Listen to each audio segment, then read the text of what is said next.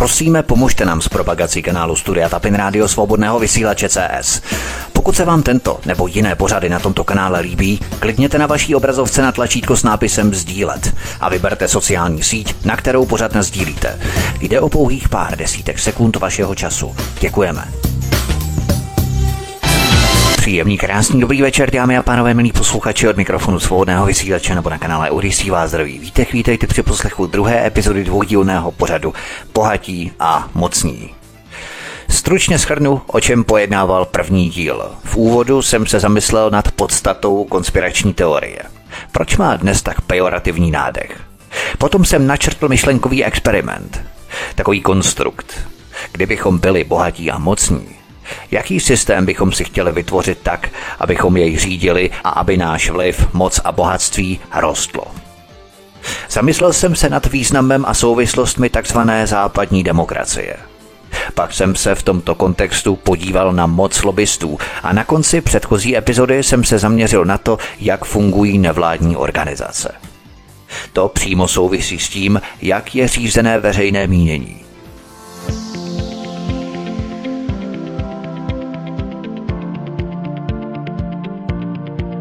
Pražský projekt Syndicate.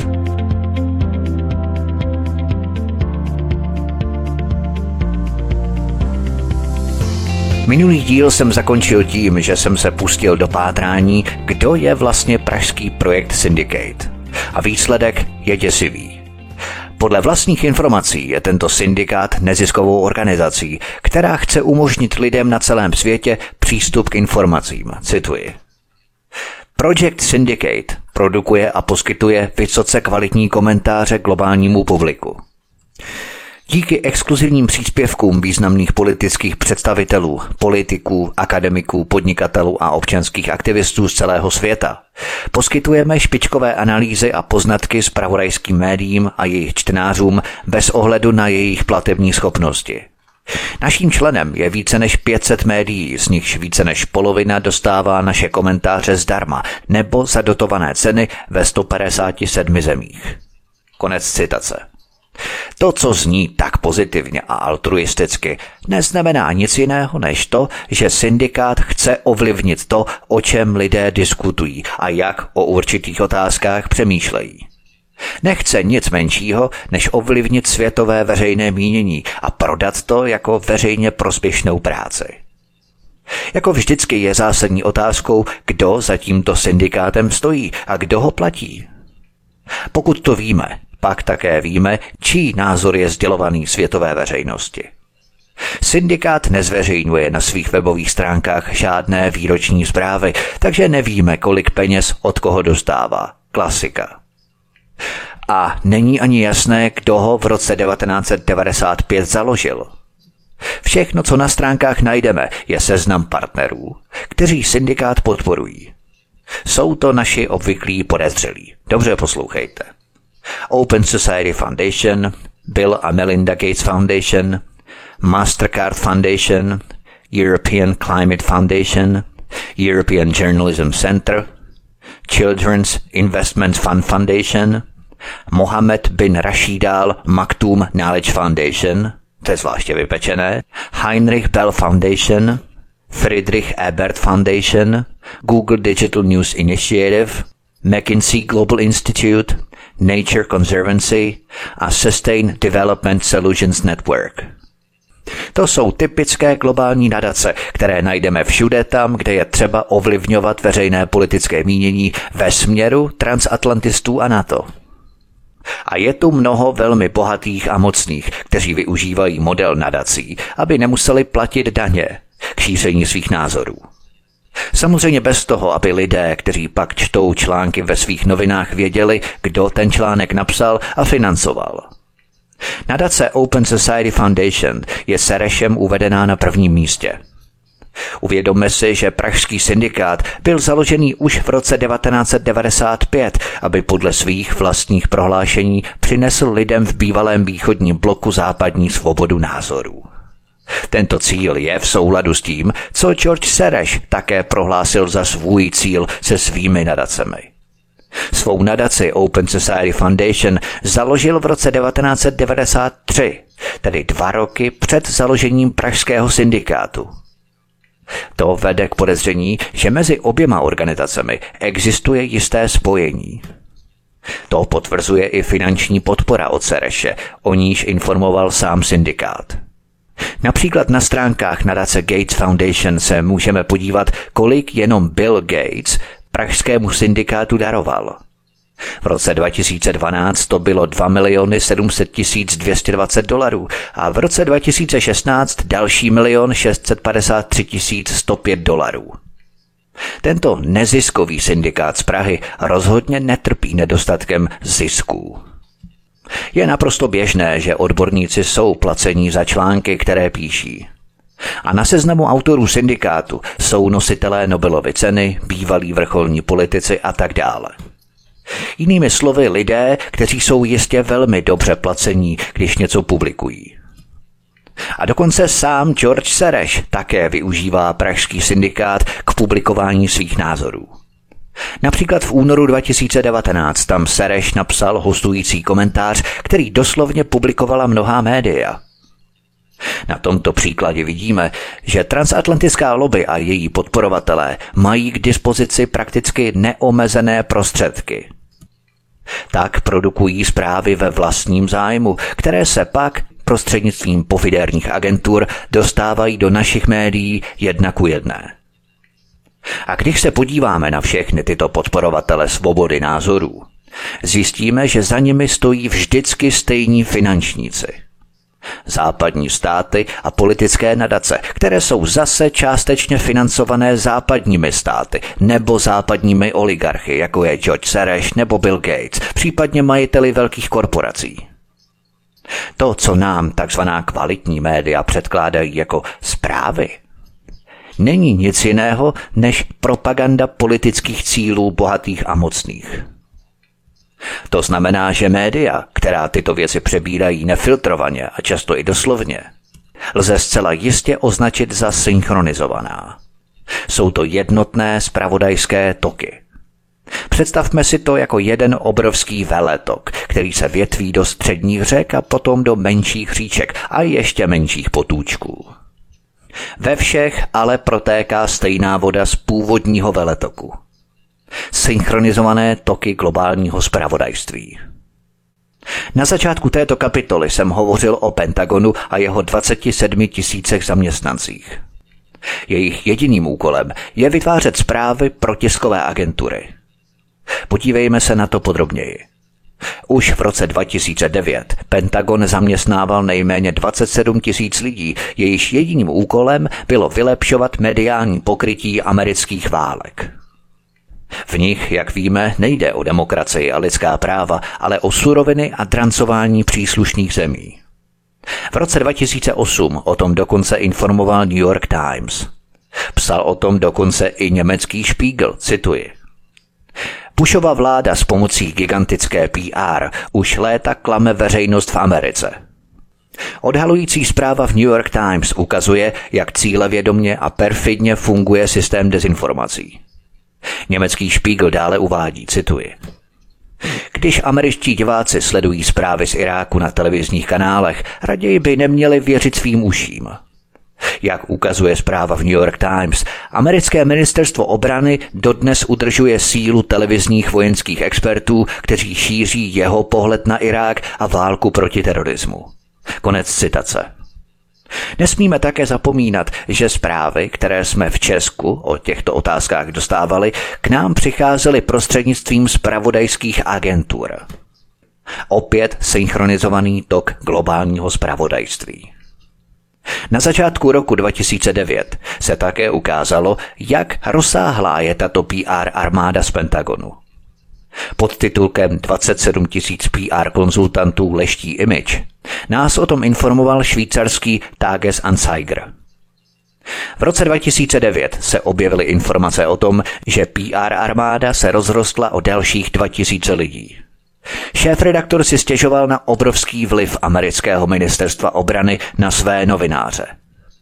Odhaluje téměř neuvěřitelná fakta o práci Pentagonu v oblasti PR. V té době zjevně probíhala mezi tiskovou agenturou Associated Press a Pentagonem bitva o moc, protože Tages Anzeiger dále napsal, a to je mazec, přátelé, cituji. Tom Carly, šéf americké tiskové agentury Associated Press, už nemůže mlčet. O víkendu přednášel novinářům na Kansaské univerzitě o tlaku, který vyvíjí americké ministerstvo obrany na své reportéry ve válečných zónách, jako je Irák a Afghánistán. Jeho závěr? Začíná to být neúnosné. Uvedl, že vysocí generálové vyhrožovali, že zničí AP, pokud budou reportéři nadále trvat na svých novinářských zásadách. Od roku 2003 bylo v Iráku zatčeno už 11 novinářů Associated Press na více než 24 hodin. Jsou to neuvěřitelné informace, které i v té době probíhaly. Musíme si uvědomit, že tehdy Pentagon vyvíjel brutální nátlak na Associated Press, protože novináři tam dělali svou práci a chtěli informovat pravdivě. A navíc Pentagon dokonce neváhal novináře zatknout jako odstrašující prostředek. Ve švýcarském Tages-Anzeiger se dále psalo, cituji.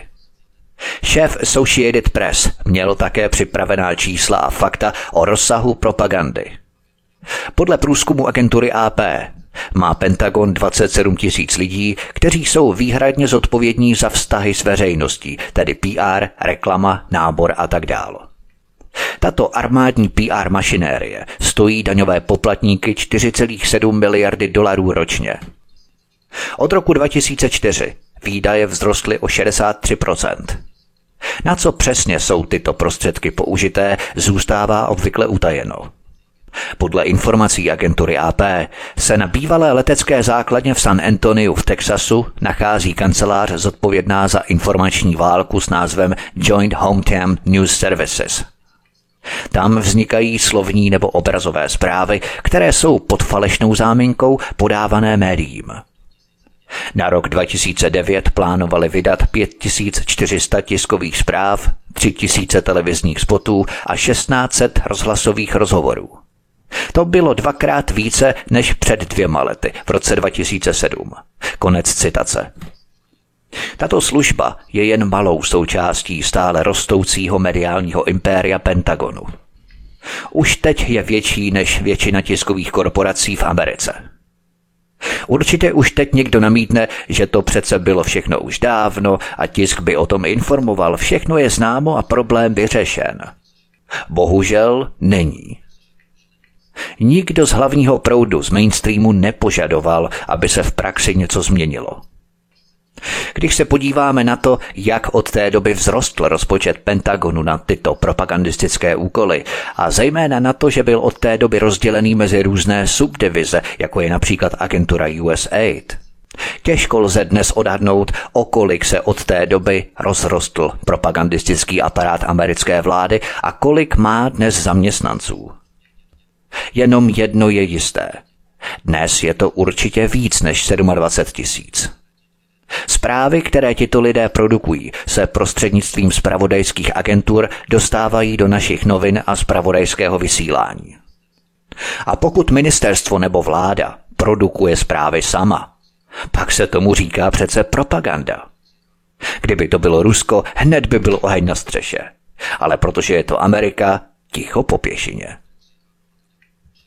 Šéf agentury AP Tom Carly, pokud vím, později prohrál svůj boj s Pentagonem. V roce 2012 odstoupil z funkce šéfa AP a o této záležitosti se už téměř nikdy nepsalo. Nebo si vzpomínáme, že bychom o tom nikdy slyšeli. Vždycky se vyskytly případy, kdy byl Pentagon přistižený například při falšování videí.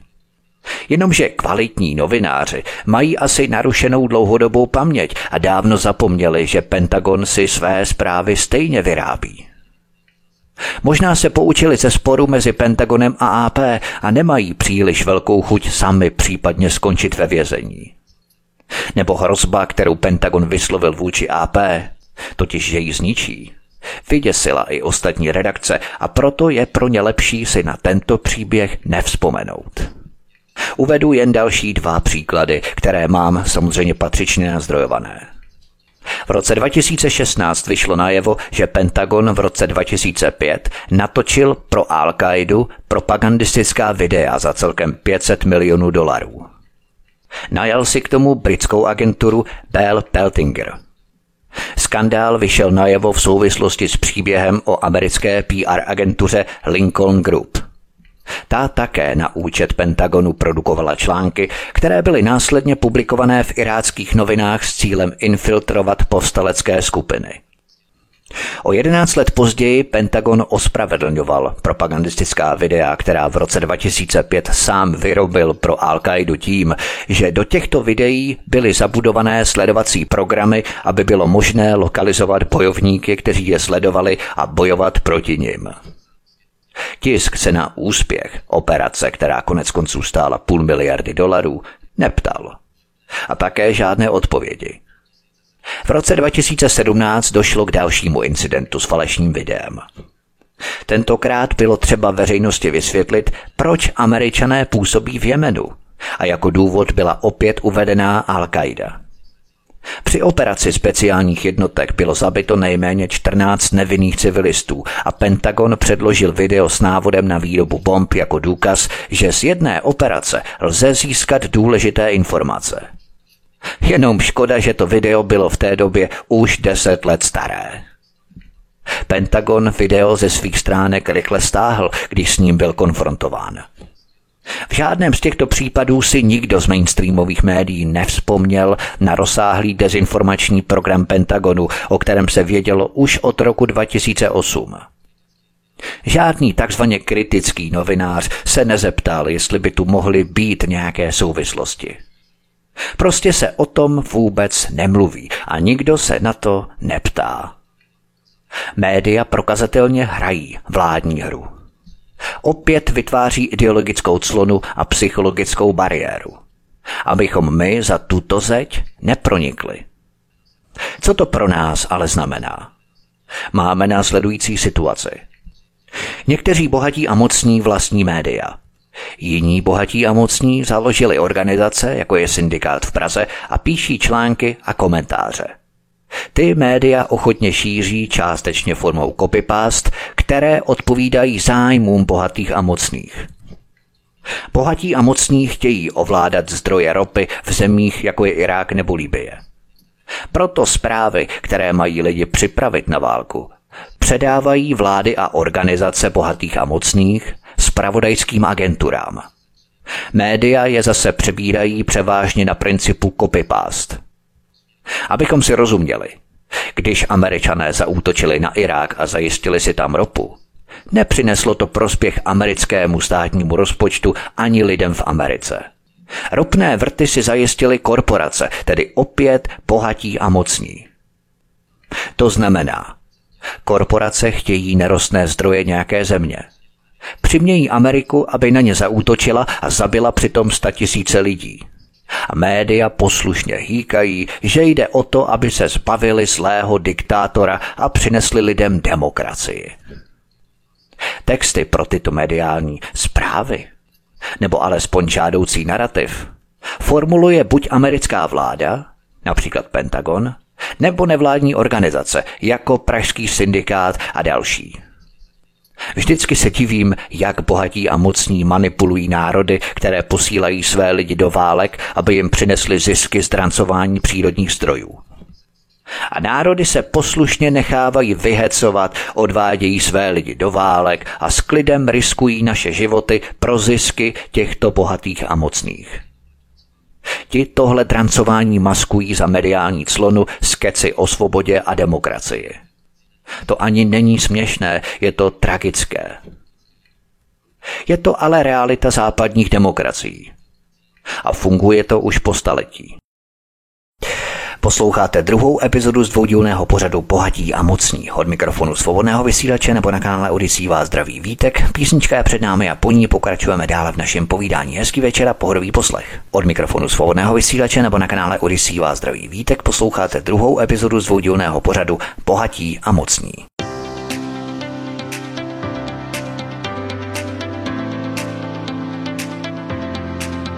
Globalizace.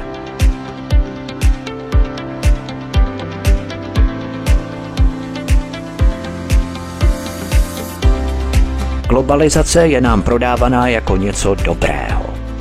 Volný obchod je dobrý, říkají nám politici a média den co den v jednom kuse. Trhy musí být otevřené, cla jsou něco špatného. To všechno je globalizace a neexistuje žádná alternativa. Odpůrci globalizace jsou v médiích odsuzovaní. Jsou to buď radikálové nebo pomílení naivní dobrodinci, jejichž myšlenky jsou zcela nereálné a dokonce škodlivé. To se o globalizaci dozvídáme z masmédií. Ale co vlastně globalizace znamená a jaké jsou její důsledky? Podívejme se na to podrobněji. V roce 2018 byl v Zambii nalezený obrovský rekordní smaragd. Článek v německém Špíglu o tom končil zásadní větou, cituji. Důl, kde byl lví smaragd nalezený, je z 75% vlastněný společností Gemfields a z 25% vládou Zambie. Je to prý největší důl na smaragdy na světě. Konec citace. Co to znamená? To znamená, že nerostné suroviny vytěžené v tomto největším smaragdovém dole na světě nepatří zemi, kde se důl nachází, ale společnosti Gemfields. Zambie je okrádaná o 75% výnosu. Není proto divu, že Zambie je chudou zemí s hrubým domácím produktem necelých $12 na obyvatele, když výnosy z nerostných surovin země plynou do zahraničí. Společnost Gemfields vlastní většinové podíly ve smaragdových dolech, rubínových dolech a dalších dolech v různých afrických zemích, které bývaly součástí britského impéria. Gemfields koupila také známou šperkařskou společnost Faberg. Takže celý hodnotový řetězec, od dolů až po výrobu šperků, je v jejich rukou. Gemfields je britská společnost, jejíž hlavními akcionáři jsou jihoafrický miliardář a několik investorů registrovaných na Kajmanských ostrovech, o kterých se ví jen velmi málo. Obchodní model, který tu vidíme, je velmi rozšířený. Západní korporace kupují licence na těžbu nerostných surovin, ať už jde o drahé kameny, ropu nebo zlato, v chudých zemích za pár grošů a pak tyto suroviny těží. Obyvatelé země z toho nic nemají. Například v odvětví ropy a zemního plynu se takovým smlouvám říká smlouvy o sdílení těžby. Tyto smlouvy o sdílení těžby stanoví, jaký podíl z vytěžené půdy investor za svou investici obdrží. Samozřejmě obvykle je to lví podíl. To, co zní na první pohled dobře, ve skutečnosti znamená, že se země původu vzdává většiny svých vlastních nerostných zdrojů a tím i miliardových příjmů. Zambie by skutečně mohla těžit své vlastní nerostné zdroje, ale potřebovala by půjčky na zbytné investice. A kdo by byl ochotný takové půjčky Zambii poskytnout? Bylo by to docela jednoduché. Banka by mohla poskytnout úvěr za stejných podmínek sdílení těžby. Ovšem s tím rozdílem, že práva banky ze sdílení těžby zaniknou v okamžiku, kdy stát úvěr včetně úroků splatí. Zatímco nyní jsou práva banky na peníze ze sdílení těžby stanovená na dobu neurčitou, tedy státy platí bankám na pořád. Smlouvy ze sdílení těžby tedy nejsou ničím jiným než pokračování koloniální politiky. Koloniální politika také spočívala pouze ve využívání nerostných zdrojů v koloniích. Spočívala v ponechání co nejmenšího podílu ze zisků v kolonizované zemi a vyždímání maxima. A to s minimálními kapitálovými investicemi. Lid dané země z toho samozřejmě nic neměl a zůstal bez prostředků. To, co v minulosti dělaly koloniální mocnosti, dnes dělají velké korporace. A říká se tomu, ano správně, globalizace. Říká se nám, že je to něco dobrého, ale není to nic jiného než pokračování koloniální politiky minulosti. I tehdy se kolonizace prodávala lidem v Evropě jako něco dobrého. Vždyť přece nevzdělaným a nevěřícím divochům v koloniích přinášela civilizaci a křesťanskou víru. I tehdy nešlo oficiálně o zlato, o nerostné suroviny a vykořisťování, ale šlo o konání dobra. Stejně jako dnes o globalizaci. Španělská koruna v Jižní Americe nebo britské impérium v Persii, v dnešním Iránu, dělali úplně totéž. Přece nešlo o bohatství, přírodní zdroje ani suroviny. Prodávali to běžným lidem jako přínos křesťanství a civilizace nevzdělaným primitivním divochům. Dnes se nic nezměnilo. Západ už dnes do zemí třetího světa nepřináší křesťanství nebo civilizaci. Dnes jim přináší demokracii a svobodu. Každá doba má své magické slovo, s jehož pomocí se vykořisťování jiných zemí stane pro obyčejné lidi tak přijatelné, že jsou ochotní dokonce umírat jako vojáci ve válkách, které jsou proto nezbytné. Už to nejsou křižácké války za víru v náboženství, ale války za víru v západní demokracii a globalizaci. Rozumějme zisky bohatých a mocných. A všude tam, kde chce Západ nastolit demokracii, jde obvykle o nerostné zdroje. Západ vedl v posledních 20 letech mnoho válek, aby přinesl světu demokracii. Je jedno, jestli v Iráku, Sýrii nebo Libyi, většinou šlo o ropu. Ale to jsme se v masmédiích nedočetli, když byli lidé na války připravovaní. V masmédiích totiž vždycky šlo o demokracii a svobodu. Bylo třeba svrhnout zlé despoty, aby země mohly konečně žít v demokracii, svobodě a prosperitě. Ale to se samozřejmě nikdy nepovedlo. Ale fungovalo i něco jiného. Jakmile byli svržení despotové v Iráku a v Libyi, západní korporace získaly licence na těžbu v Iráku a v Libyi. Princip se od koloniálních dob vůbec nezměnil. Lidé jsou nuceni milovat války, ve kterých my, bohatí a mocní, vyděláváme spoustu peněz. V průběhu let se mění pouze magická slůvka, nikoli cíle nebo metody. Dalším příkladem, který je přímo zodpovědný za chudobu v Africe, je vývoz potravin ze západu. Amerika i Evropská unie platí gigantické dotace svým potravinářským korporacím. Tak mohou vyrábět potraviny jednak průmyslově, jednak vysoce dotované. Žádný africký zemědělec tomu přece nemůže konkurovat. A tak krachuje.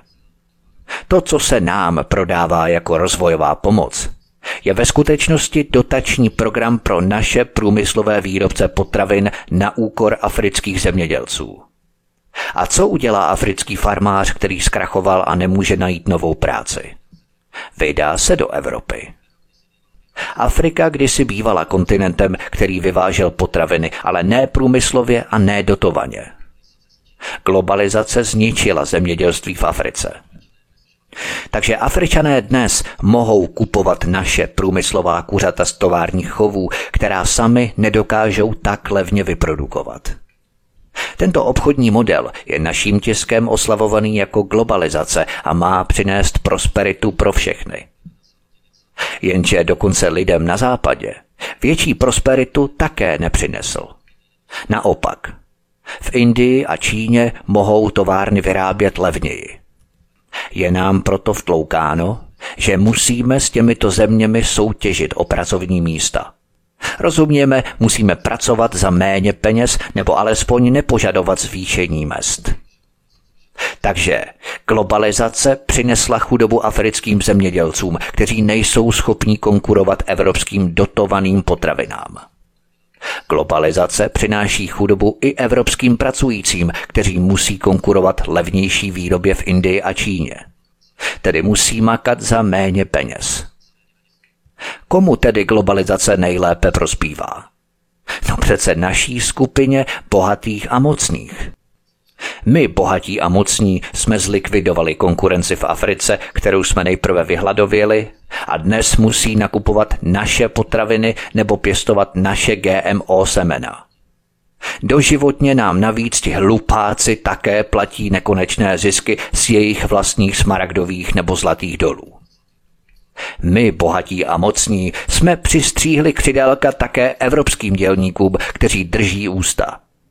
Vědí totiž, že kdyby chtěli více peněz, továrny jim zavřeme a přesuneme kompletní výrobu do Indie a do Číny.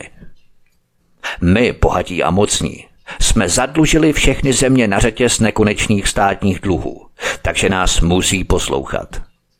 My, bohatí a mocní, jsme vytvořili volební systém, aby se politici a lidé hádali, kdo je lepší, a přitom všichni vrcholoví politici jsou naši koně. Jsou součástí našich sítí. My, bohatí a mocní, vlastníme páteřní agentury a média, které synchronizujeme v toku globálního zpravodajství. Tak formujeme masy a veřejné mínění na naší stranu. A když na to přijde, tak i pro naše války. My, bohatí a mocní, vítězíme na všech frontách. Je to náš systém, systém nás, bohatých a mocných. Jsou to naše peníze. Poslední příklad. Položili jsme si někdy otázku, proč byla česká armáda v Mali. A proč tam byla také Francie vojensky aktivní a proč tam byla i česká nebo německá armáda. Ukážu vám několik důvodů, o kterých se v médiích nedočteme. Mali je země bohatá na suroviny, ale přesto je jednou z nejchudších zemí světa. Po Jihoafrické republice a Ghaně je třetím největším producentem zlata v Africe. Ročně se v Mali vytěží až 50 tun zlata a zásoby se odhadují na 800 tun zlata. Kromě zlata se v Mali nacházejí i další suroviny, včetně odhadem 20 milionů tun fosfátů, 40 milionů tun vápna, 53 milionů tun kamenné soli, 1,2 miliard bauxitu, 2 miliardy tun železné rudy, 10 milionů tun manganu, 10 miliard tun ropných břidlic, 60 milionů tun ropy, 5000 tun uranu a 1,7 milionů tun olova a zinku. Nerostné zdroje v Mali pravděpodobně nejsou hlavním důvodem, proč Francie a Evropská unie vojensky zasáhly v Mali.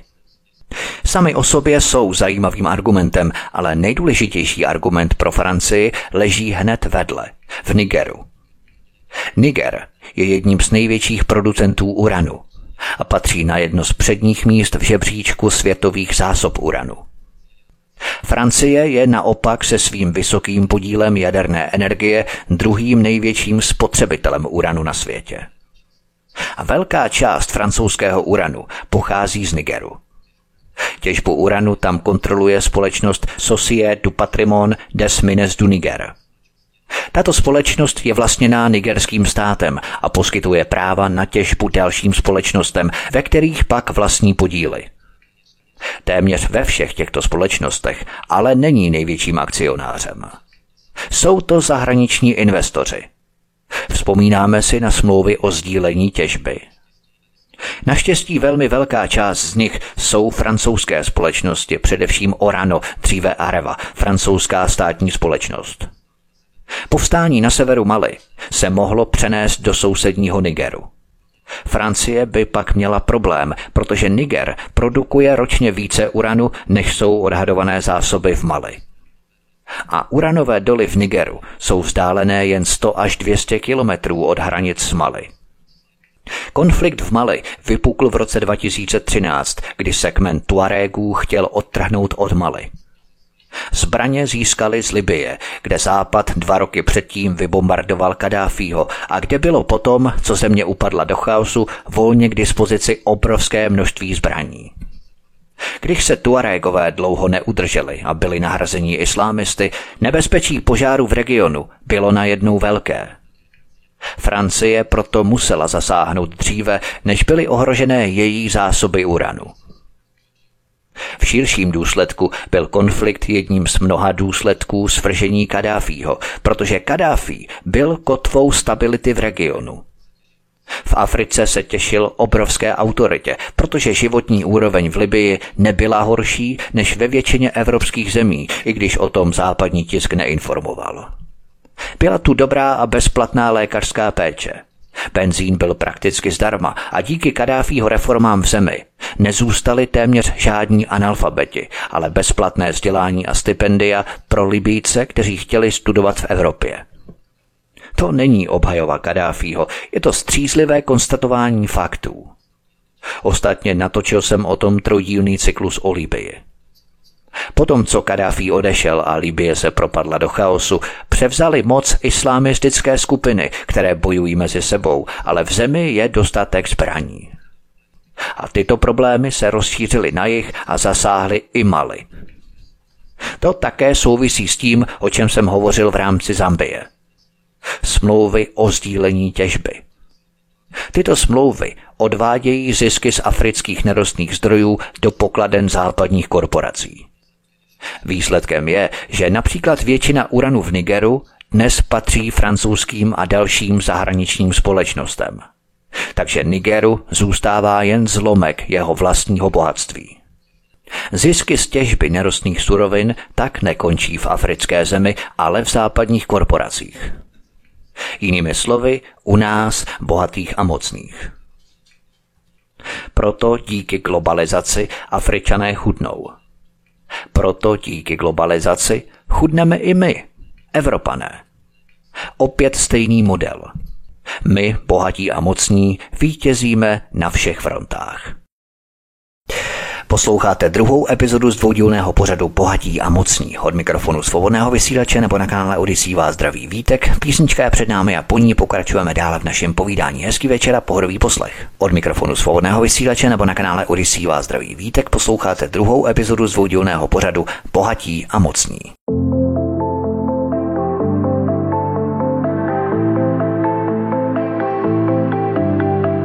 Malá lekce dějepisu.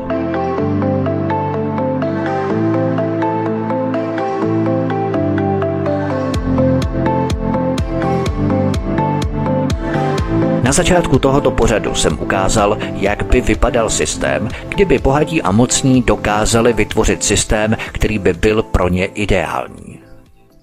Jak jsme viděli, systém, který převládá na západě, je do značné míry exaktní vůči žádoucímu systému.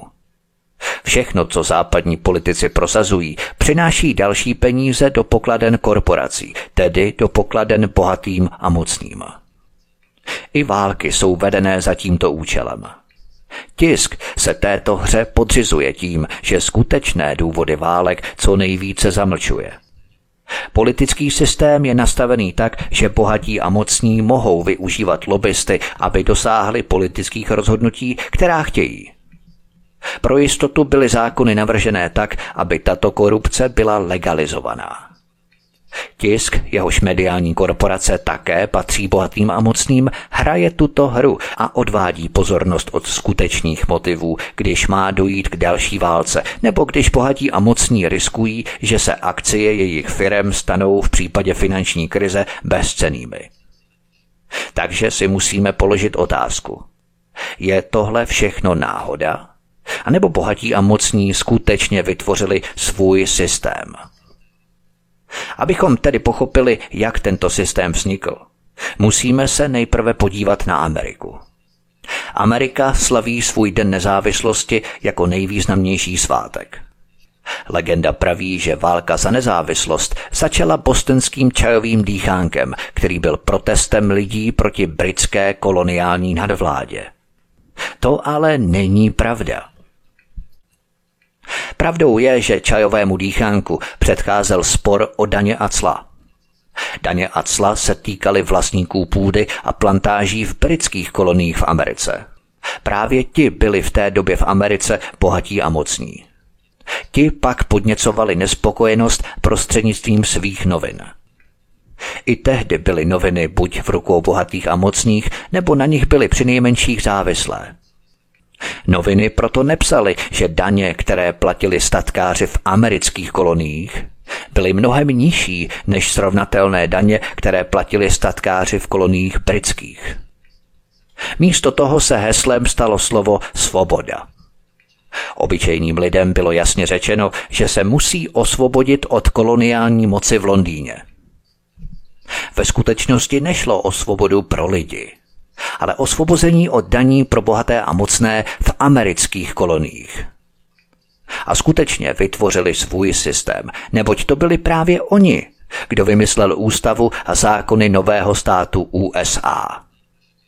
Nejdůležitější slova v ní byla svoboda, práva lidu a demokracie. Touto svobodou rozuměli absolutní svobodu velkého biznisu, která v 19. století nevyhnutelně vedla ke vzniku monopolistů, jako byl Rockefeller anebo později Ford, kteří svými naracemi dodnes formují politiku západního světa. Ve skutečnosti vůbec nešlo o svobodu lidu. Lidé se měli jen cítit svobodní. Nebyli už nevolníky jako v Evropě, mohli bez překážek vyznávat své náboženství, zatímco v Evropě vládnoucí knížata a králové určovali, v co mají jejich lidé věřit. Ale především měli být k dispozici jako pracovní síla pro zvýšení bohatství a moci bohatých a mocných v samotné Americe. Důležitou roli v tom sehrál tisk, který odváděl pozornost od sociálních problémů. Místo toho psal o svobodě, americkém snu a tak dál. Bohatí a mocní chápali demokracii jako systém, ve kterém mohou pomocí svých peněz rozhodovat o tom, kdo bude mít šanci na politickou funkci. Od prvního dne si lidé v Americe mohli vybírat pouze mezi kandidáty, kteří měli požehnání bohatých a mocných. A tak je tomu i dnes. Bohatí a mocní tedy vytvořili systém, ve kterém jsou lidé opojení slogany, opojení proklamacemi a bonmoty tisku, zatímco systém zajišťuje moc a vliv bohatým a mocným. Na začátku prvního dílu tohoto pořadu jsem řekl, že bohatí a mocní spolu soupeří.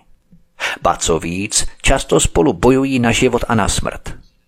Ale když přijde na otázku systému, jsou v nerozlučné jednotě.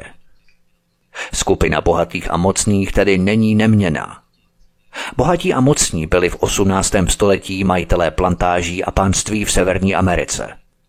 Byli vůdci hnutí za nezávislost a také poskytli první prezidenty.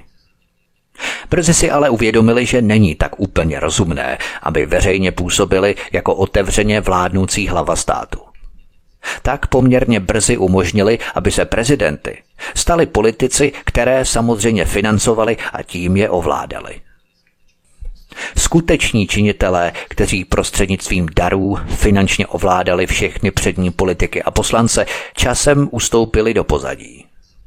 To ale jejich moc spíše posílilo, než oslabilo.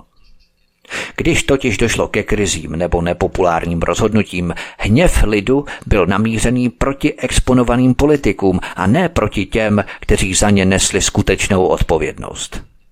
Je to nesmírně praktické a má to i pozitivní vedlejší efekt. Když jsou lidé nespokojení, mohou přece volit jiného politika. To lidi uklidňuje. Lidé věří, že nová tvář přinese i novou politiku. To je samozřejmě nesmysl, protože i nová tvář bude realizovat jenom to, co chtějí bohatí a mocní. V 19. století se ekonomika změnila. K penězům a moci se dostali noví lidé, kteří vytlačili vlastníky půdy. 100 let po založení Ameriky se ke kormidlu dostali ocelářští magnáti jako Charles Schwab, ropný monopolista Rockefeller a majitelé velkých bank.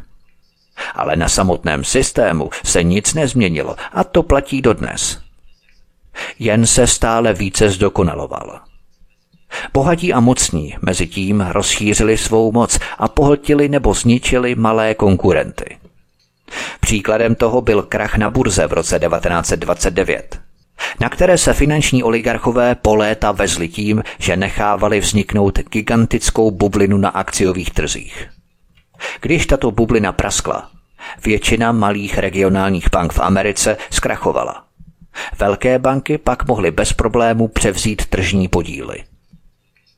Když po druhé světové válce vznikla Spolková republika Německo, byla vydaná na milost a nemilost Americe. Žádné politické rozhodnutí nebylo možné učinit bez souhlasu Američanů. Každé noviny potřebovaly licenci od okupačních mocností. Tak vznikla média, která dodnes udávají tón v Německu. Američané souběžně s tím vytvořili obrovskou síť nadací, think tanků a sítí, které mají za cíl kontrolovat veřejné mínění a politiku v Německu. Nejznámějšími jsou Atlantický most, Chatham House nebo německý Marshallův fond. Ale je jich mnohem víc, například nadace Wissenschaft und Bildung, v překladu nadace pro vědu a vzdělání. Ta byla založená v režii CIA, která dodnes dělá to, kvůli čemu byla založena. tedy ovlivňuje veřejné mínění v Německu žádoucím směrem tím, že svým takzvaně nezávislým odborníkům umožňuje důležitě hlásat jejich moudra v německých médiích. To znamená, že bohatí a mocní vysílají do svých médií své vlastní experty, aby propagovali myšlenky bohatých a mocných. Lidé jsou přesvědčovaní, že jde o nezávislé experty z mnoha různých institucí, kteří ve svobodných médiích hlásají svou odbornost. Nadace, financované bohatými a mocnými, zveřejňují studie, které podporují to, čeho chtějí bohatí a mocní dosáhnout, a tváří se přitom ovšem jako věda.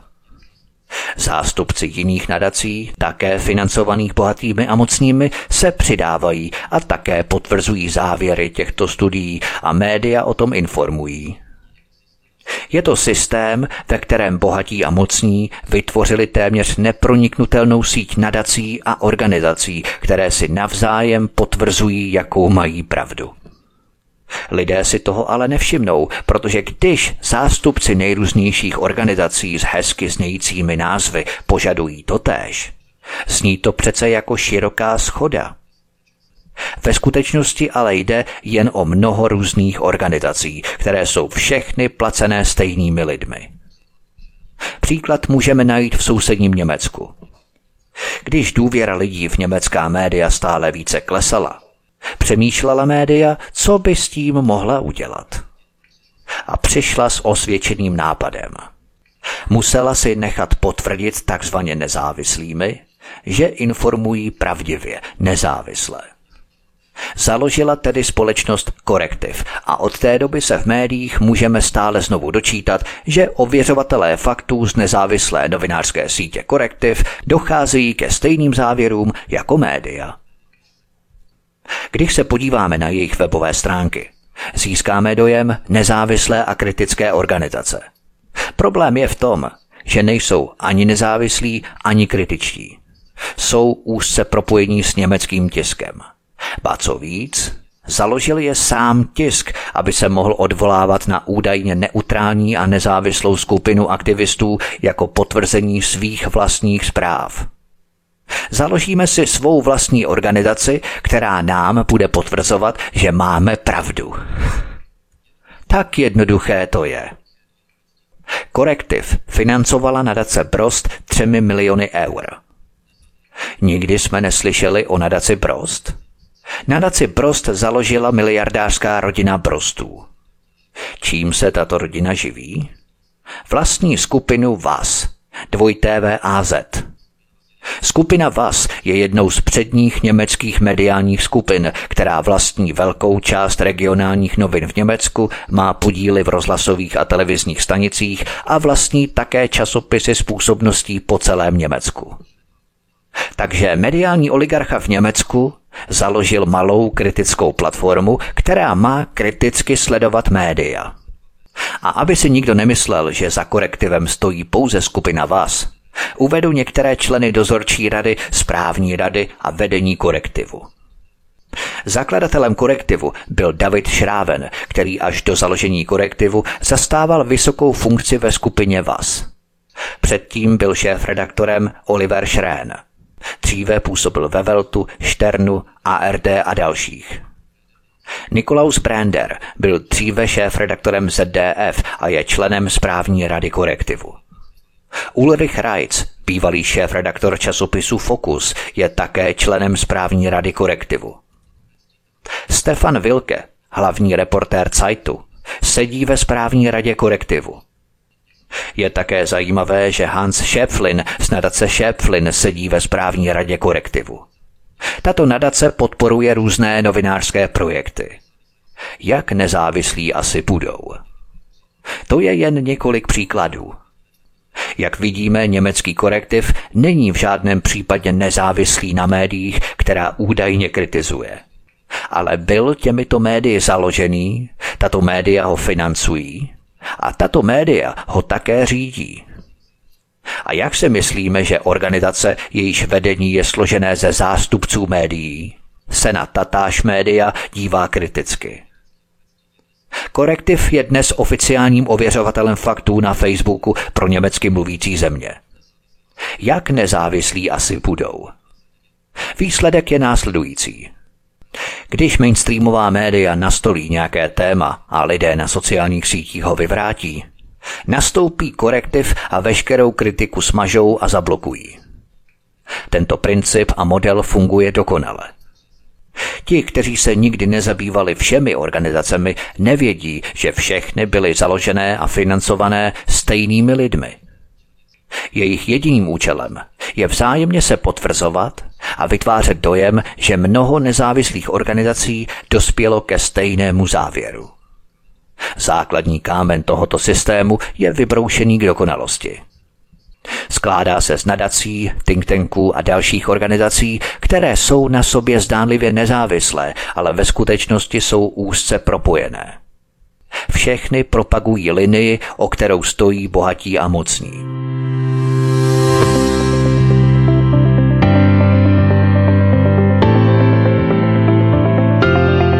Hra mysli, demokratický kapitalismus.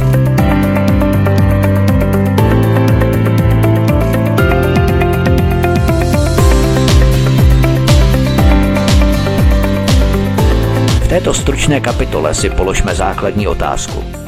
Je demokratický kapitalismus skutečně možný? V tomto pořadu jsme se přesvědčili o tom, že západní demokracie ve skutečnosti nejsou demokratické. Volby sice probíhají, ovšem existují kontrolní mechanismy, které zajišťují, že žádný skutečně nezávislý kandidát nemá šanci získat důležitou pozici. Navíc voliči nemohou rozhodovat o otázkách, ale pouze o tom, kdo za ně rozhoduje. A tato rozhodnutí pak obvykle neodpovídají tomu, co voliči chtějí, nebo za co zvolili svého kandidáta. Kapitalismus je ale ve skutečnosti s demokracií v zásadě neslučitelný. Proč? Protože kapitalismus chce z definice méně regulací, rozumějme menší vliv státu. A menší vliv státu automaticky znamená menší vliv občanů, rozumějme voličů. Ale co je to pak za demokracii, ve které je vliv voličů odsunutý? Západní demokracie, které mají své kořeny v angloamerickém původu, se od počátku zabývaly ochranou bohatství, moci a vlivu bohatých a mocných. Ať už se jim tehdy říkalo statkáři nebo plantážníci, anebo se jim dnes říká korporace. Princip se nezměnil. Jejich zájmy jsou chráněné za každou cenu, i na úkor občanů, tedy voličů. Demokratický kapitalismus je tedy antagonistický, je v protikladu, navzájem se vylučuje. Víme, že socialistický kapitalismus sovětského typu selhal. Ovšem demokratický kapitalismus angloamerického typu to hraje na lidi mnohem obratněji. Má vybroušený marketing iluze své vlastní dokonalosti. Jak tedy vytvořit dokonalý systém, který by eliminoval vlastní slabiny? Netroufám si řešit tento herkulovský úkol. Chci pouze poskytnout podnět k zamyšlení. Otázkou zůstává, zda je v samotné genetice nebo povaze lidstva, že nakonec bude hrstka lidí vládnout širokým masám. Co ale můžeme každý udělat, je stále o tom hovořit. A tak dlouho, dokud se věci nezačnou měnit k lepšímu. Stále musíme bojovat za to, aby rozhodovala demokratická většina a ne malá skupina lidí, kterým jde jen o vlastní prospěch. To je mimochodem v dnešní době mnohem obtížnější, než například ve středověku. Tehdy byl vládce všem na očích. Dnes jsou vládci skrytí a nechávají rozhodnutí vyhlašovat politiky. Ti jsou jen viditelným zhmotněním, jakýmsi zrcadlem odrazu moci, ale naprosto žádnou moc nemají. Jen vytvářejí iluzi moci, iluzi volby, iluzi výběru. Iluzi jako štít pro bohaté a mocné v zákulisí. Posloucháte druhou epizodu z dvoudílného pořadu Bohatí a mocní. Od mikrofonu Svobodného vysílače nebo na kanále Odyssey vás zdraví Vítek. Písnička je před námi a po ní pokračujeme dále v našem povídání. Hezký večer a pohodový poslech. Od mikrofonu Svobodného vysílače nebo na kanále Odyssey vás zdraví Vítek. Posloucháte druhou epizodu z dvoudílného pořadu Bohatí a mocní.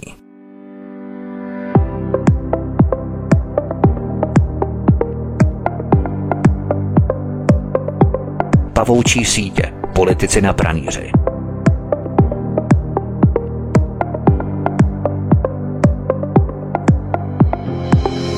první části tohoto cyklu jsem ukázal, že západní demokracie mají zcela odlišné systémy vlády, ale jedno mají společné. Skutečnou moc drží bohatí a mocní.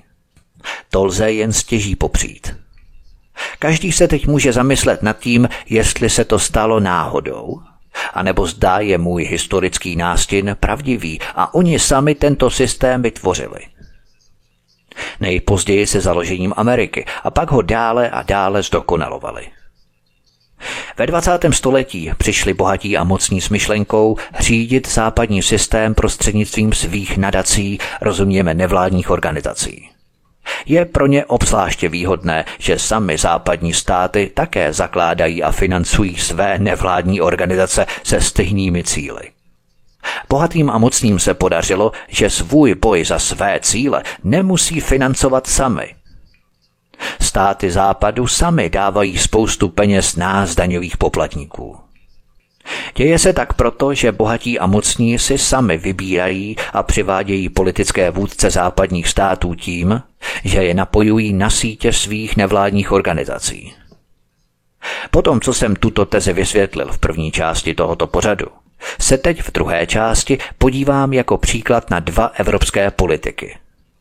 Jak jsem uvedl dřív, podíval bych se i navíc, ale abych nestratil určitý drive, chci tento pořad natočit ve 2 dílech. Více dílů by bylo jednak kontraproduktivní a jednak opakování téhož v různých variacích a ztrácelo by to na dynamice.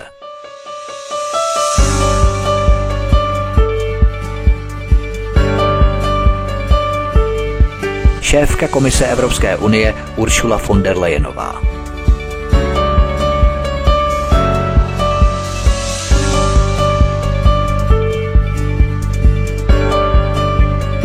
Ursula von der Leyenová je takzvanou členkou elit. Protože je známá i běžnému českému posluchači, začnu právě s ní. Narodila se v rodině s bohatou tradicí, ze které od počátku 19. století pocházeli politici, obchodníci a přední státní úředníci, a která má dokonce vlastní rodinný erb. Její otec Ernst Albrecht byl 14 let předsedou vlády Dolního Saska. Ursula von der Leyenová tak vyrůstala ve vlivné a bohaté rodině, což se projevilo i u jejich sourozenců. Z 5 žijících dětí Ernsta Albrechta skončily 2 ve vedoucích pozicích v podnikání. To je dobrý poměr, který ukazuje, jak výhodné je narodit se do správné rodiny. Když se podíváme na Ursulin životopis, zjistíme, že se pravděpodobně původně na takovou kariéru nezaměřila. Nejprve Ursula studovala archeologii, pak ekonomii, než se rozhodla pro studium medicíny, kterou dokončila v roce 1987. Ještě jako studentka se provdala za Heika von der Leyena, který pocházel z bohaté rodiny s bohatou tradicí, která získala majetek už v 18. století. Ursula nedokončila lékařské vzdělání, protože se jí poměrně rychle narodily děti a odjela s manželem na několik let do Ameriky, kde přijal místo na Stanfordské univerzitě. Mezi lety 1998 až 2002 působila jako odborná asistentka na Lékařské univerzitě v Hannoveru. Ačkoliv Ursula byla členkou CDU už od roku 1990, objevila se v ní až v roce 2001, ale pak udělala rychlou závratnou kariéru. V roce 2001 byla Ursula zvolená do městské rady malého města. O 2 roky později, v roce 2003, byla zvolená do zemského sněmu Dolního Saska, kde okamžitě získala ministerský post, což se nepodaří mnoha nováčkům v politice. Ministerský úřad se hodil i do jejího životopisu, protože byla mimo jiné ministryní zdravotnictví a rodiny, pro což měla jako lékařka a matka 7 dětí kvalifikaci. Měla na starosti také sociální věci a proslavila se zrušením příspěvků pro nevidomé. Její nástupce jej pak znovu zavedl, i když značně redukovaný. Pokročilé sociální cítění, jen co je pravda, že? Už to ukázalo, že Ursula, která se narodila se zlatou lžičkou v ústech, nemá žádný cit pro potřeby znevýhodněných lidí, když bez rozsudku škrtá potřebnou podporu těm nejslabším. Lidé v Dolním Sasku si jistě oddechli, když po pouhých 2 letech odešla do Berlína, aby po volebním vítězství Merkelové pokračovala ve své raketové kariéře spolkové ministryně pro rodinu. Jen málo kdo se může pochlubit tak hvězdnou kariérou. Tady pokračovala ve své sociální politice. Sociálně koncipovaný paušální příspěvek na výchovu dítěte nahradila rodičovským příspěvkem závislým na příjmu. Tato závislost na příjmu znamená, že ti, kteří už vydělávají hodně, dostávají vysoký rodičovský příspěvek, zatímco ti s nízkými příjmy dostávají jen malý rodičovský příspěvek. Jednoduše, čím více vyděláváte, tím dostáváte příspěvek vyšší. Čím méně vyděláváte, tím nižší je i váš rodičovský příspěvek. Takže Ursula místo toho, aby podporovala lidi s nízkými příjmy, kteří si dítě mohou jen stěží dovolit, dávala peníze těm, kteří už mají dost peněz. Já osobně v tom vidím záměr určovat, jaké páry by si měly pořizovat děti. Pro koho je výhodnější si za těchto podmínek pořídit dítě? No samozřejmě pro bohaté, nikoliv pro chudé. Tato pobídka, zvláště v Německu, získává pachuť genetické selekce bohaté nadřazené rasy.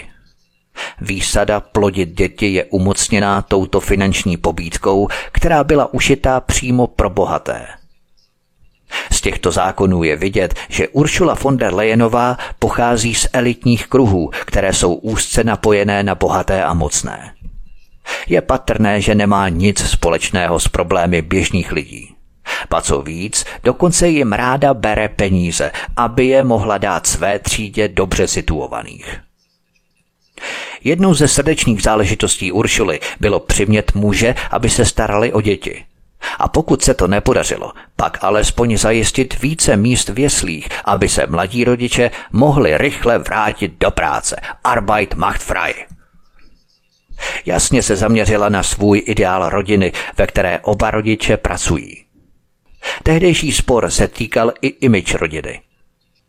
CSU tehdy vedla proti myšlenkám Uršuly mohutný, ale marný boj. Zajímavé je, že církve, které jsou vlastně spíše konzervativní, stály na straně Uršuly. To nemůže nikoho překvapit, protože Uršula chtěla utratit 3 miliardy ročně za rozšíření jeslí.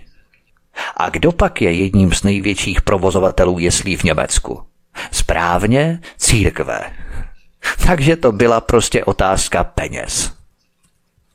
V roce 2009 pod záminkou dětské pornografie zavedla Uršula zákon o stížení přístupu. Tento zákon fakticky zahrnoval i možnost blokovat webové stránky v Německu bez byrokracie. Cenzuře se tak otevřely dveře. Spolkový prezident Köhler dokonce odmítl zákon podepsat a když Uršula přešla na ministerstvo práce, byl tento nesmyslný zákon rychle pohřbený. Uršula von der Leyenová se stávala stále slavnější a v CDU stále mocnější. Otevřeně se s ní počítalo jako s nástupkyní Merkelové.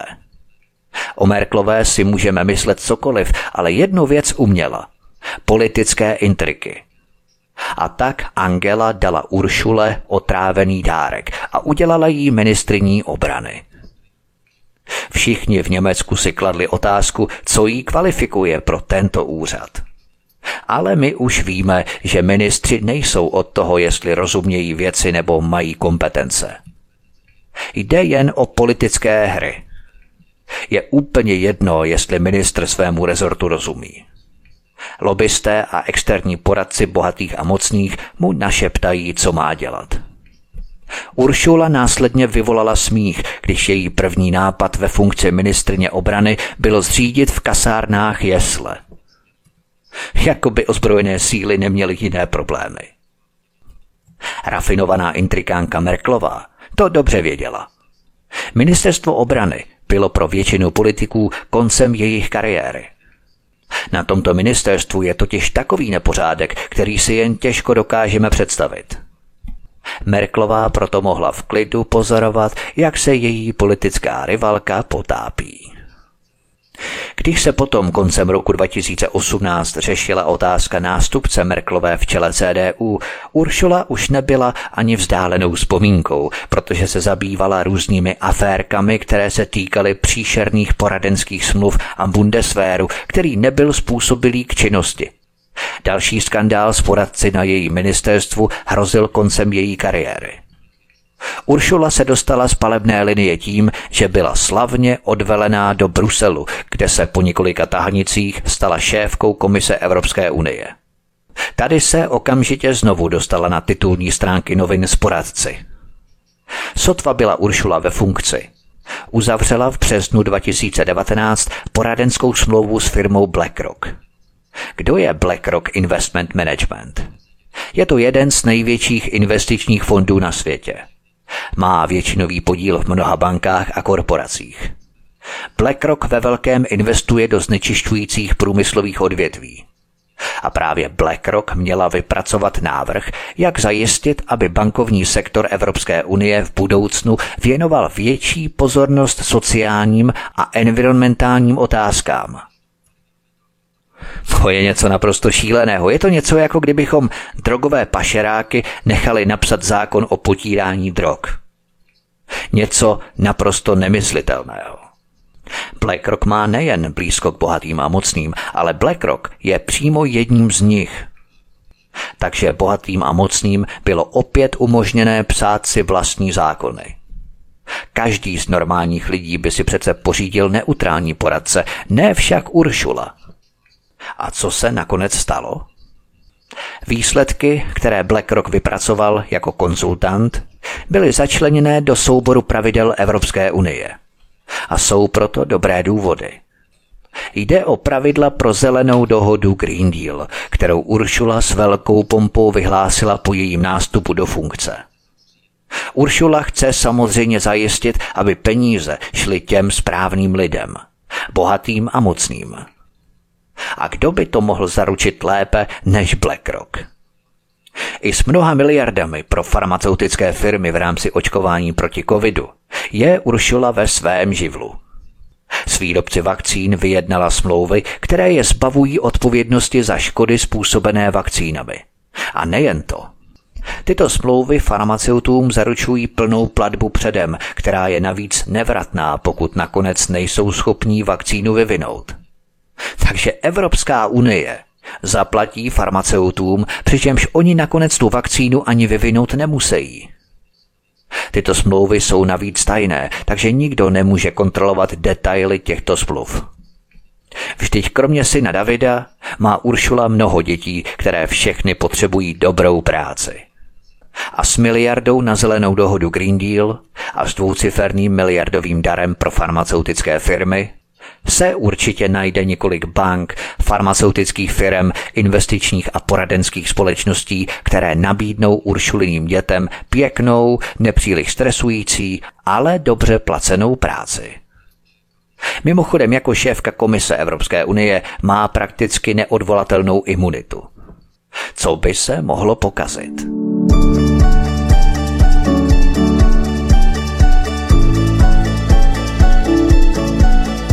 Předsedkyně Evropské centrální banky Christine Lagarde.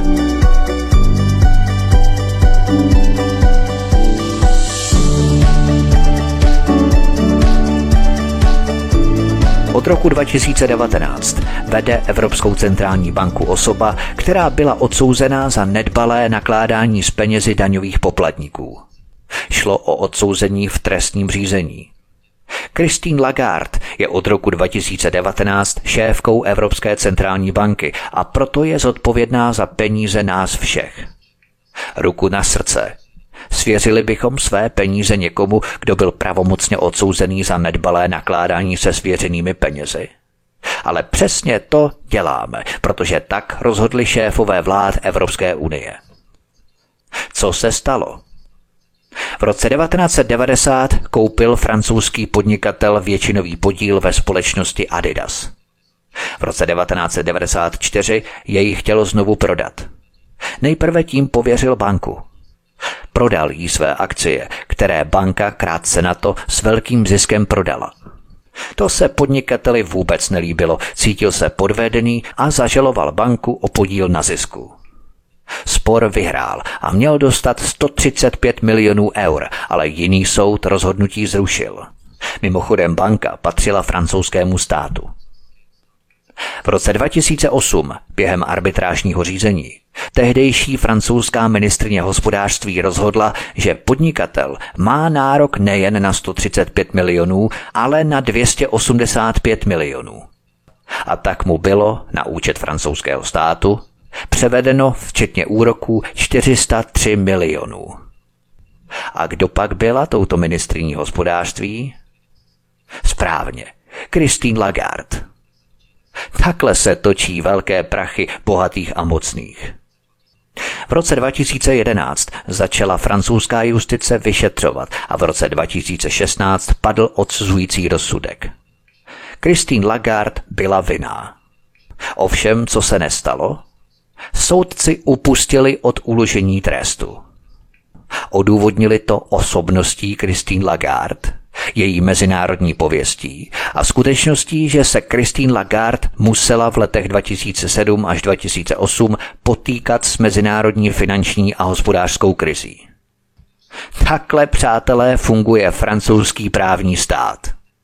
Pokud máte dostatečnou mezinárodní pověst a zároveň jste byli ve stresu kvůli hospodářské krizi, pak můžete úplně v klidu rozdat 400 milionů eur z peněz daňových poplatníků nějakému podnikateli, aniž byste byli potrestaní. Navzdory rozsudku o vině. Takže je nám snad už doufám jasné, že Evropská centrální banka byla předaná do schopných a spolehlivých rukou, alespoň z pohledu velkých korporací, tedy bohatých a mocných. Už vůbec by nás nemělo překvapit, že Christine Lagarde je členkou skupiny Světového ekonomického fóra Klause Schwaba. Řešil jsem to v mém pořadu Klaus Schwab a historie Světového ekonomického fóra.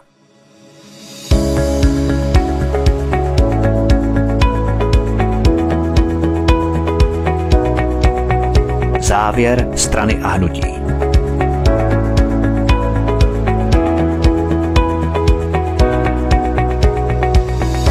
To, že si o politických stranách a hnutích nemyslím nic moc, by mělo být ze všech mých pořadů žádným překvapením.